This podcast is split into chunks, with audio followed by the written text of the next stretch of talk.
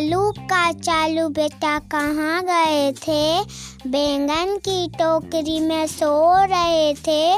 बैंगन ने ला तुम्हारा रो रहे थे।